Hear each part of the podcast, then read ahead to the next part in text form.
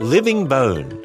This is Ken Ham, CEO of Answers in Genesis, Ark Encounter, and the Creation Museum.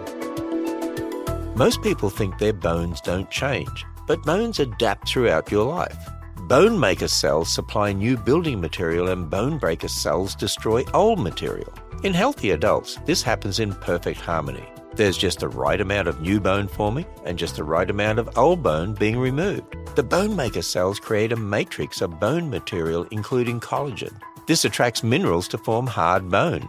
When it's time for a repair, the bone breakers secrete an acid to break down the minerals, as well as enzymes to dissolve the collagen. It's a complex system, and it points to the one who designed it all, our Creator God. God's creation is filled with wonders. Discover more of them when you visit our website at AnswersRadio.com and subscribe for daily email insights from Ken Ham at AnswersRadio.com.